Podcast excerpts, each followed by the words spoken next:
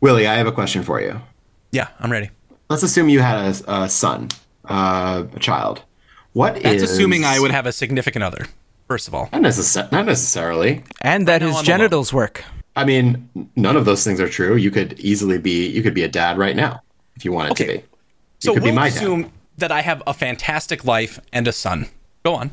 I think hold on. You're just associating a bunch of different things now. You're like talking about your son, meaning your happiness, your relationship status, where you're at. No, you can just grab a boy and be a dad. Okay. If you wanted to right now, you could. And I mean that in the most like wholesome way. Just find a boy on the street and say, "I'm your dad." Say, "I'm your dad." Yeah. Would you do that, Willie? Like if it was necessary? That's my question for you. Would I grab a child off the street and say, I'm your daddy, and start a life together? Yeah, I just want to back up one more time. Why Hang on. You not? The way that you described it sounds violent, number one. And number two, no one said to use the word daddy at all. Do you have your cabin in the woods set up? In your van? You got your white van ready to drive away? You freak.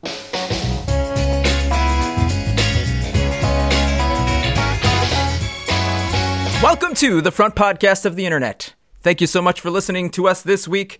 I am your host, Scott Carolla, and with me, as always, is my co-host, Willie Madsen. And we're joined this week with a third member, somebody who we would like to see on the show more often, our friend, Max Leibowitz. Hey, guys. So great to be with you. Longtime listener, first-time co-host. It's great to be here. I'm so excited to be on the front of the Internet. Does co just continue? Like, if there's four, are they all co-hosts? Or is that, like, I've always thought that just means two. Are you thinking it's more like when you add at the end of a letter? So is he our co-host? Oh, co-host. Did you bring any? Did you bring us any cereal? Or is he? I just want to know if there's ever going to be a, like, 15th person co-hosting the show. Are you guys going to really call that person a co-host?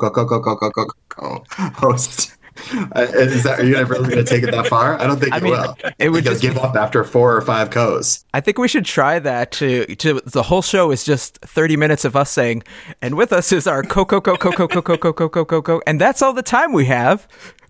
So Max, thank you for popping on to the show this week. We've been doing this now. This is our 48th episode, and this is your first. Tell us a little bit about yourself. Let the listeners in on some of your deep, dark secrets. Maybe you don't have to get that deep. Yeah, if you don't want to do that, you can read from your CV, too. That's fine. Okay, I'll try to kind of balance out both of those things because they're not the same. Hello, everyone. My name is Max. I am so glad to be here on the show with Willie and Scott. What about me makes me good for the show or ideal for this podcast or funny or any of these things these words that have been thrown around about me? I can't validate what anyone else says. I can just speak from my heart and who I am.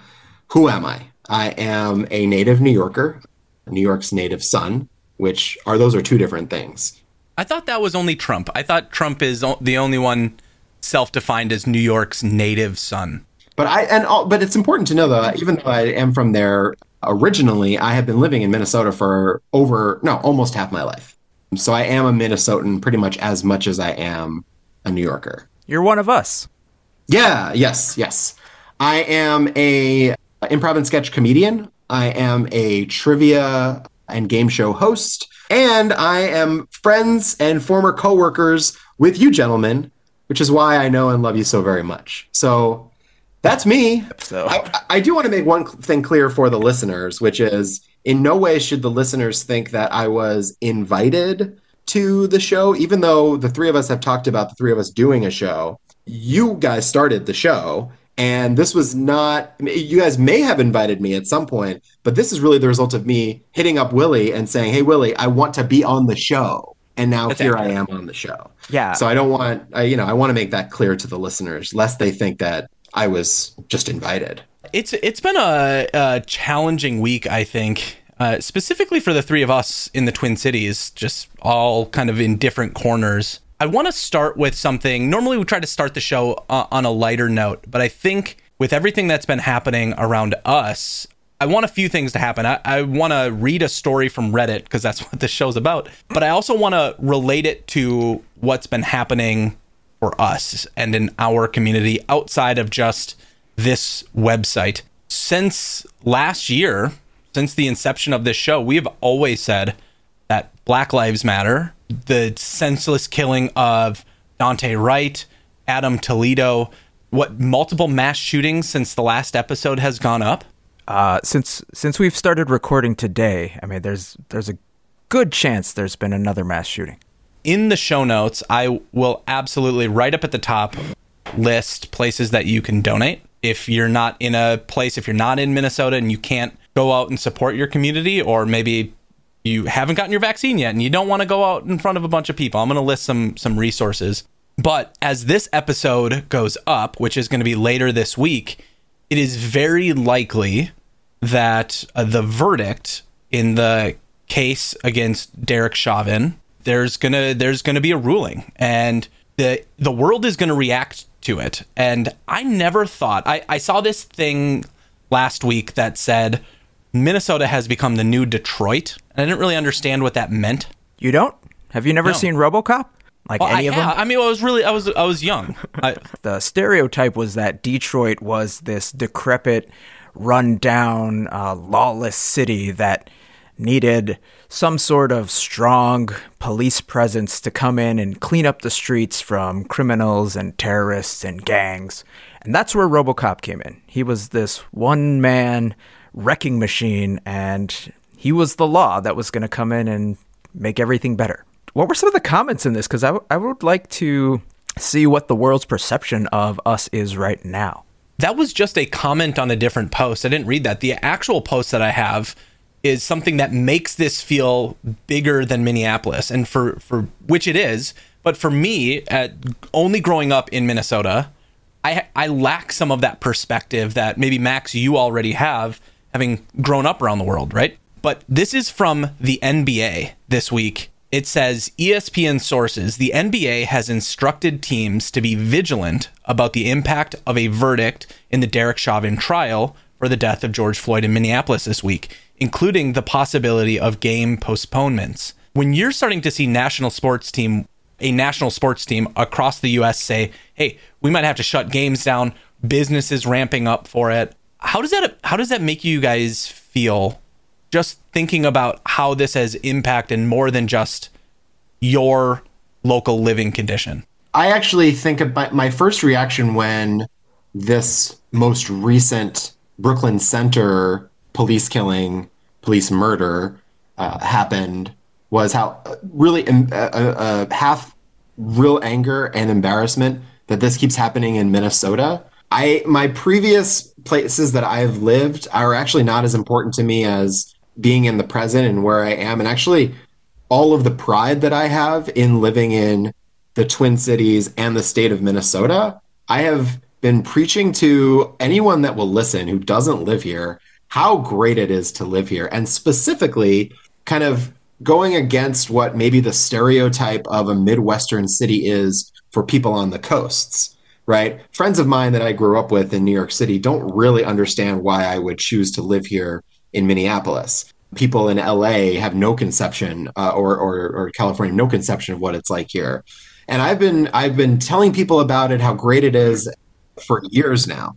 And so then to have to kind of reckon with the last year or so, this most horrific police killing that happened last May with George Floyd, the fact that that happened here, you know, not a mile from where I live, and then before that, I should say, Philando Castile, a number of other incidents that have happened in the last 2, 3, 4, 5 years. And then now this with Dante Wright. And it just keeps happening in my city and state. And that makes me really, really angry. And again, embarrassed. But I would also say that that's half of the way that I'm looking at it. The other half is hyper-focused on the massive presence of military vehicles and military personnel stationed in Minneapolis, also very close to where I live. To me, that is just the complete wrong way for us all to have to deal with this at every single level. I don't think that that calms anything down. I don't think that that keeps any kind of particular peace.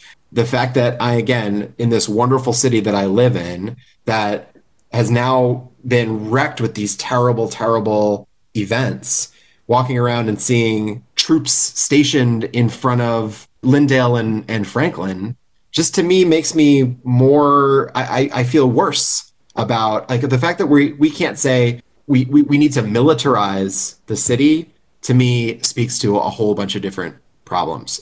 Max, really quickly, growing up in New York, where exactly in New York, if you don't mind? Sure. I grew up on the Upper West Side of Manhattan. This is something that came into play kind of last summer. Was stop and frisk a thing that you were familiar with growing up around there?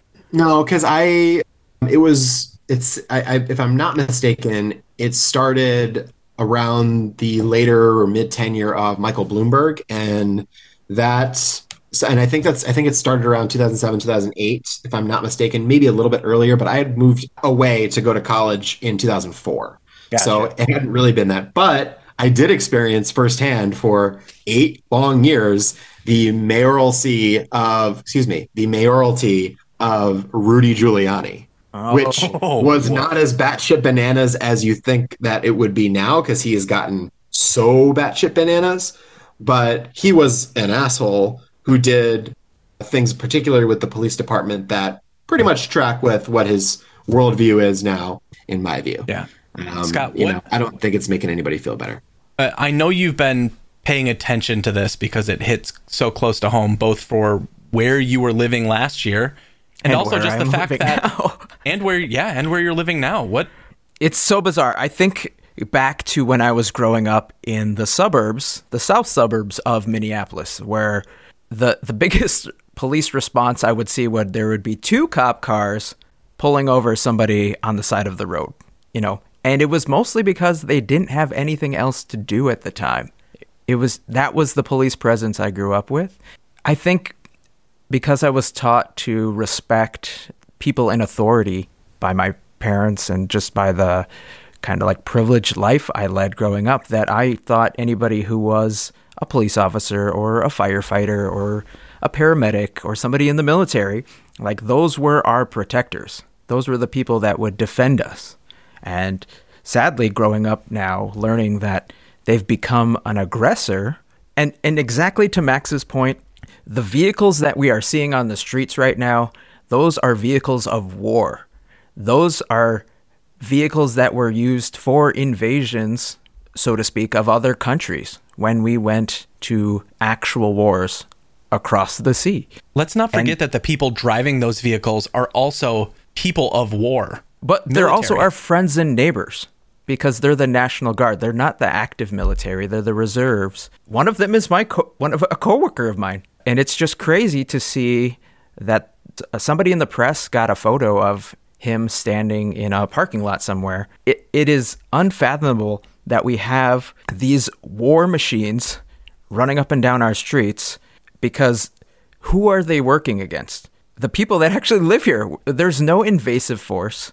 Even more specifically, they're not just working against the people, because they're not working against the three of us. And I mean, we need to call it for that. Sure. Yeah, we could be out there joining the protests, and they would be. It would still be these vehicles that are designed to, I guess, be shot at with other war machines, are just rolling up and down the streets against people who are throwing at, you know, rocks, cans of soup. The only reason they may be doing that is because, you know, they're being murdered by the people that are supposed to protect them.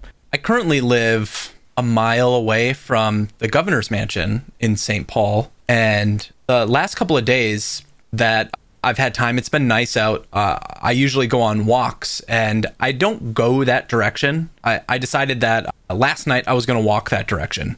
I didn't think anything was happening, and I passed the governor's mansion, and everything was fairly quiet. There's a few, and this is great perspective for people that don't live in Minnesota. There was a few state troopers parked outside. It has a big fence. There's cameras everywhere. I circled the block, and by the time I got to Grand Avenue, which is the shopping district in St. Paul, every single corner there was a group of 3 to 5 Army National Guard.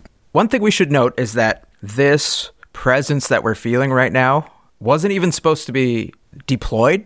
It was in preparation for the end of the Chauvin trial. And I forget the operation name. Regardless, it's fucking ridiculous that there's an operation name to have something like this. Where I'll leave this story is, I say this phrase a lot, Max. This moment is a time capsule in how it felt to live in an area that was defining for the United States. So it doesn't feel great. And even, I don't know if your job is, but in our job, we are putting together every contingency plan we can think of because we don't want to be caught not anticipating the worst. Yeah, same. Well, that is certainly a topic that, I don't know about you guys, but I'm kind of riled up. I'm holding back. Max, in our pre-show, you kind of mentioned that I might be the more quiet one in terms of... Reserved. Thinking. Reserved, yes, exactly. And it's just because I don't want this show to turn into a giant rant with me swearing myself off of the internet, so to speak. But somebody else who was very angry this week on Reddit and was angry enough to do something completely illegal, I would expect, in the great state of Colorado, this week in our public freakout, somebody hacked the air raid loudspeaker system. And this post is actually from the past. It actually happened in May 2020, but they just posted it in public freakout this week. And so what I would like to do, if we've got a couple minutes, it's about a minute and a half here, Willie, is just play that audio and let everybody listen to what this person turned the, what would normally be a, I'm sure a weather warning or some sort of natural disaster. And yeah, let's take a listen. Don't you know that this coronavirus shit is actually fucking real and people are getting sick from it and dying? Do you care? Of course not. Because you're a selfish fucking twat. You don't care if you get sick and you don't care if you get other people sick. How fucking stupid, pathetic, brain dead, and incompetent can you be? You know, the more that you stick your middle finger up to the law, the public health, and your own fucking sickly grandmother, the longer this shit is going to be drawn out, right? We're just going to extend the fucking order as long as you cocksuckers continue to venture out, getting your nasty, disgusting germs all over the fucking place and infecting people, instead of quarantining at home like you should be. I want to be able to watch live sports again. I want to go to the bar, the restaurant, the bowling alley, and strip clubs again. And as long as you disease-ridden fucks keep going out into the public, that is never gonna fucking happen. Everybody, including your mom, knows that you don't cover your coughs. You sneeze all over the fucking place and on other people, and you don't even wash your filthy, disease-ridden fucking hands after you masturbate. What has that last year felt like for the two of you with those people that have chosen to not follow these strict guidelines? Yeah, I mean, I think that's the purpose of the air raid takeover here, is not to speak to those people that aren't taking the precautions. It's to express for us all that can relate how fucking ridiculous it is that there are this many people out there that are not taking these precautions, and that this thing has gone on, that they're the reason why this thing has gone on for fucking 14 months.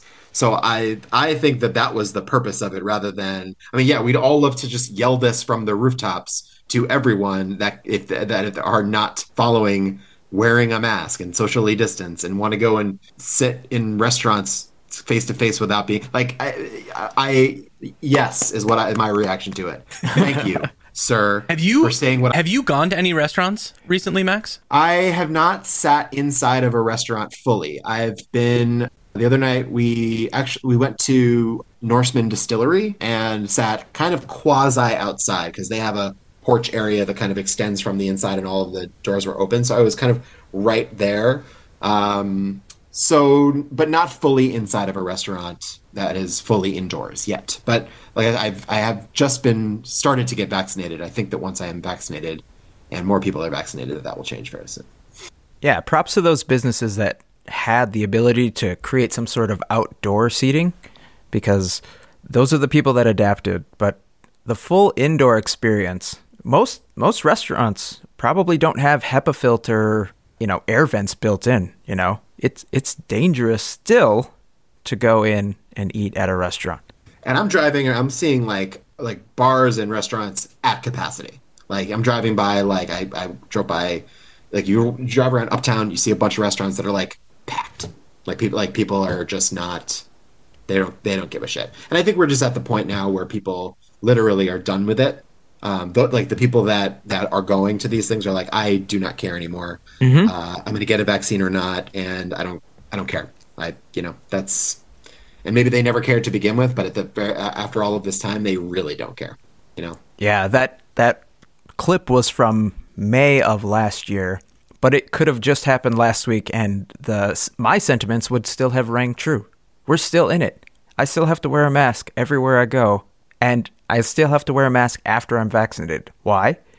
Because the vaccines aren't 100% effective. I could still get it. The interesting concept that I find fascinating about how human beings are interpreting this is like, human beings are like, oh my God, this has been going on. This has been going on for 14 months. I'm exhausted. This thing has been doing this thing to me and to us for 14 months. It's as if like, okay, it's like some kind of attacking force that won't let up. Right. And it's like, okay, all right, I surrender. But for the coronavirus, every day is day one. So it's not like it's been assaulting us for 14 months. It's not thinking about it that way. Literally every day is day one. So we need to, like, it's just fascinating. Like, we as human beings are interpreting it as this assault on us that's been happening for so long. Like, no. We're gonna cut right now to the coronavirus Groundhog's Day edition, where every single day they hit, the 6 a.m. on the alarm clock, wake up, except now they're inviting their friends, all these variants, to come and join them on whatever adventures they're going to have. There's been some weird norms for me, and I don't know if I should say fearful, but I'm concerned that I'm not going to break this habit once this is gone, once we can say that, like, this pandemic is over. When I'm walking down the street, I leave my house and there's always a mask in my pocket. At all times, I have a mask with me. So when I leave and I go for a walk, I'm walking through residential neighborhoods. So you'll see mom and kids, and I will cross the street now. I don't care if there's cars coming. If I'm within 20 feet of you, I cross the street to the other side. I walk by and then I keep going. Any of those moments where I can't cross the street, or I can't get away, I'm like, oh God. So like, I always take my mask out and I put it on before I walk by anybody. Have you guys done that? Are you taking it to that extreme, or is it just me? I usually have one of those menacing glares normally, like a resting scary face. So people usually cross the street whether I'm wearing a mask or not. I'm pretty convinced by a relatively large consensus that's optimistic about the risk of transmission outside in general. I'm swayed. Just recently, I was reading an article in The Atlantic about, like, okay, it's time for us we don't need to wear masks outside, which, like, the likelihood of you, unless you're in a big crowded outdoor concert or something where everybody's breathing on each other, like if you're walking around and you're distanced, like, I feel pretty confident most of the time to not have a mask on. It's just, the risk is so low. If you're just walking around the street. I love breathing clean, fresh air outside, but we also have to think too, like, these masks may have prevented us from getting the common cold in the past 14 months. I have never been healthier. I usually get sick, really sick, like once a year. And I'm going on 2 years now where I haven't had to take any time off of work for this seasonal illness that I would normally get.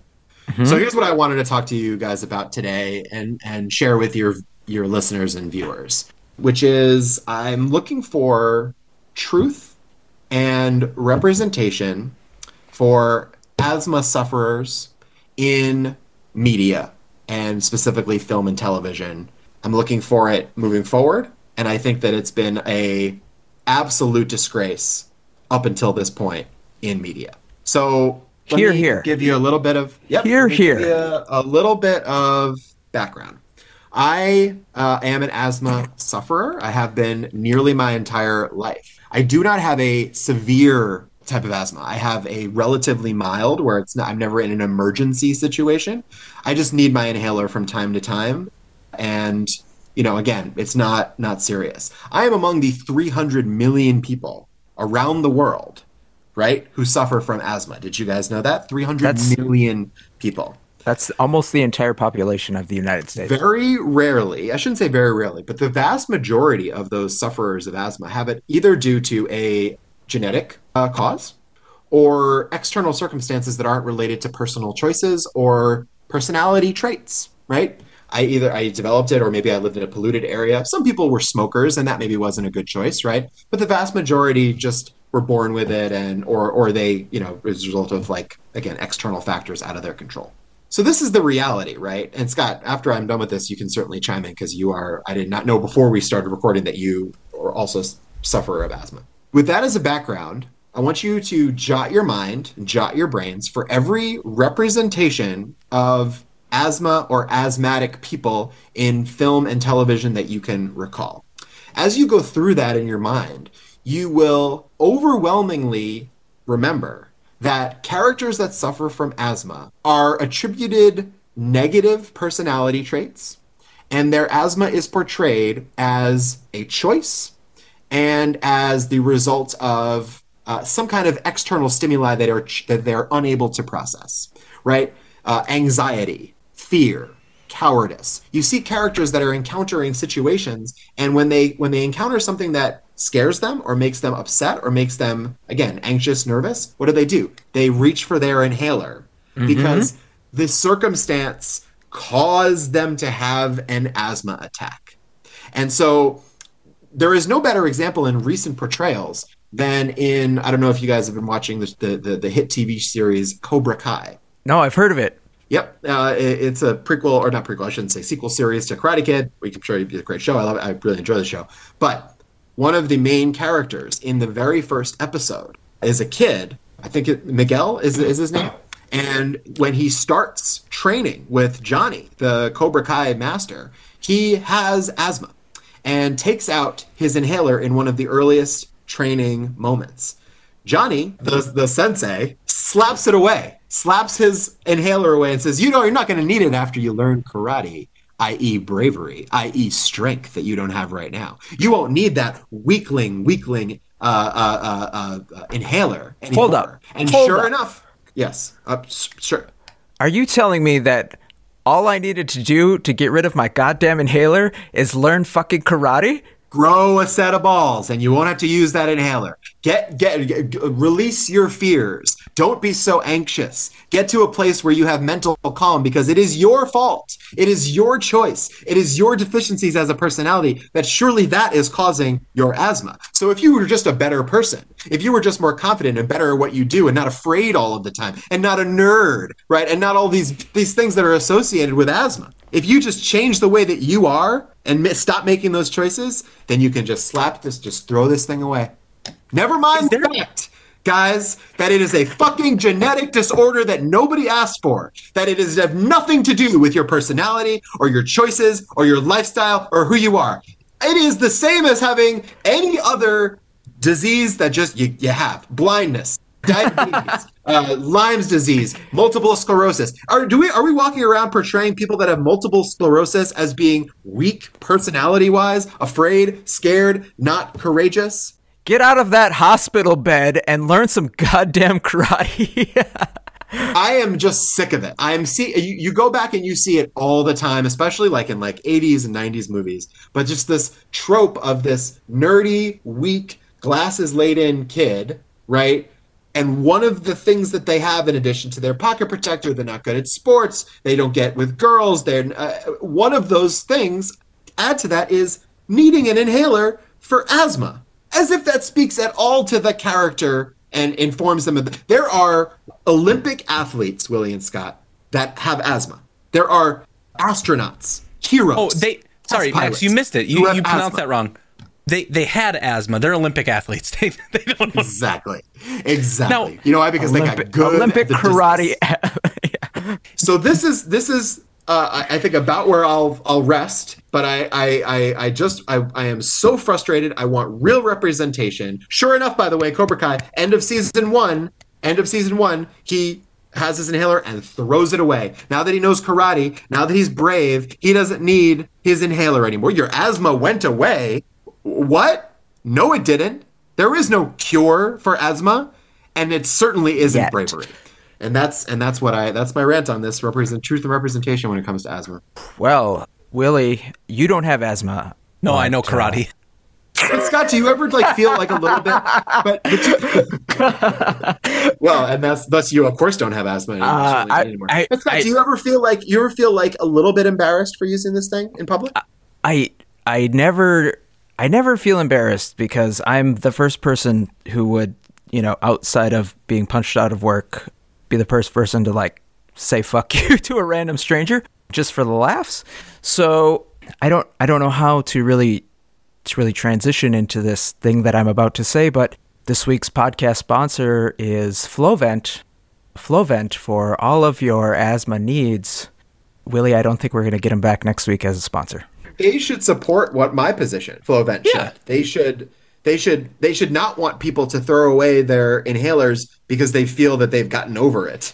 Hold on. I wasn't finished. Our auxiliary sponsor is Cobra Kai. The season finale for this week's episode is brought to you by Cobra Kai. I don't think any of the producers of that show would disagree. I don't think anyone can disagree with what I'm saying, number one, because scientifically it's impossible to disagree with what I'm saying. You know what I want to see happen? I want to see more people take that, if they had it in Falcon and the Winter Soldier, and that's where the super serum comes from, and now everybody is superhuman because they take it, right? Maybe it needs to be more of an upper. It needs to be the drug that gets you there, right? If we start normalizing people hulking out on that, then maybe it'll be okay, and we'll get a bunch of preteens going to Walgreens and getting a bunch of over-the-counter inhalers and just huffing it in the back, hoping that they can jump off of a building and not die. It's interesting you say that, Willie, because ostensibly in a vacuum, it actually could play that role in storytelling and media, because what does it do? It allows you to breathe and ostensibly get stronger. But the problem is it's a steroid. Yeah, but the problem is that you don't start from a baseline of where you are when you need one. So you start from a baseline of breathing it'd be more difficult to breathe. So you're already in the hole, right? So and so it's portrayed as getting back to normal. So I feel to be a superpower, you'd have to start from here. And Willie, if I gave this to you, you'd be way better. Scott, I have felt many times in my life embarrassed to use this in public because of the way it's portrayed. And this might be just me and my brain, but I feel that in so much that I've watched, it's portrayed as a sign of weakness. It 100% is, yes.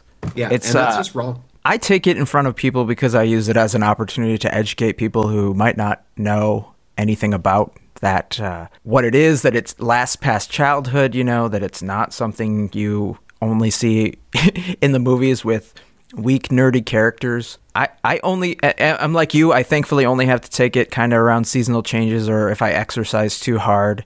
And I haven't had to use a nebulizer, since I was in grade school, thankfully. But if I think back to the point where I had my first asthma attack and then my second asthma attack and then my third and fifth, to the point where it got into double digits where I was going to the hospital to get treatment, it felt like I was dying, and I would never wish that pain and suffering on anybody else, not even my worst enemies, because it's the closest I've felt. Maybe that one time, Willie, you had to drag me into the emergency department for my gallbladder, but closest I felt to dying in my life. And you can't breathe. It's somebody is literally choking your lungs. They're not choking your throat, but they're squeezing your lungs to the point where it feels like you can't inflate them or you can't breathe out. It's one or the other. I feel like there was probably one really stupid writer in Hollywood at some point who mistook an asthma attack with hyperventilation. Yeah, probably. Can be brought about by stress or interpersonal social factors. Anxiety could get, and anxiety, which, by the way, an anxiety attack or a hyperventilation attack is also not something that is a choice. But I feel like because that is something that is a legitimate like reaction to social stimuli, that someone just mistook it and by the way, not assuming positive intent in a nefarious way, and said, oh, this is a signal, right? I can use this as a sign that it's laziness. I can use this as a sign that my character is weak, right? That's what I'm trying to say by writing into their character that they are asthmatic. It's the laziest of storytelling. Correct. There's another thing that this brings up, and I don't think we need to deep dive on this, but the point that I'll make, I've been trying to think about a bunch of jokes here, but I realize that while, yes, the way you position that, Max, is very funny, there's plenty of human conditions that people make fun of. One of the ones that I was made aware of this week is using the phrase, "Did I stutter?" signifies I am worse off as a human because I stutter, right? I am less capable. And that's a phrase that I'm going to stop using because I think it's only bringing another human being down instead of lifting someone up. Because like we have a president, the leader of the United States, who suffers from a stutter. So sorry, you can definitely be largely overcame it, by the way, to be a president. He fucking learned karate. That's it. That was it. Yep. That karate will solve all of your problems, emotional, mental, physical, or otherwise. All right, screw all the other sponsors. Today's episode is brought to you by Karate. Thank you guys so much for listening to this week's episode of the podcast. Max, it has been a sheer pleasure having you on the show. I appreciate you being here. I came. You're welcome, Scott. And, that's the correct response. Yeah, thank you so much, Max. We'd have you back anytime. If you want to follow the video form of the podcast, if you're listening, there is a YouTube link in the description. If you're watching the show on YouTube, we're also a podcast. You can find the podcast link in the description. Scott, where can people follow the show online? You can find us on our Insta at Sub for That. You can find us on our Twitter at Sub the number 4 That. If you think we should have Max on more or less often, you can send us an email at subforthatpodcast@gmail.com. And we have personal social medias. I'm at Scott Carolla on Twitter. WildMN293. Max is, where can we find you on the internet? So yes, you can find me on Instagram at Max Leibowitz. But also, if there are any trivia aficionados out there and just general fans of trivia games, you can come to my virtual trivia every single Wednesday night. I am a host for Trivia Mafia, a fantastic local trivia organization here in the Twin Cities. And you can, in these virtual times, check out my virtual trivia every Wednesday night, including this coming Wednesday night at 8 o'clock Central Time. You can check out all the information at triviamafia.com, including the links to get to the Zoom game. And I look forward to seeing all of you there. And remember, no matter what you're into, whether it's female dating strategy, power washing porn, or act like you belong, there's a sub for that.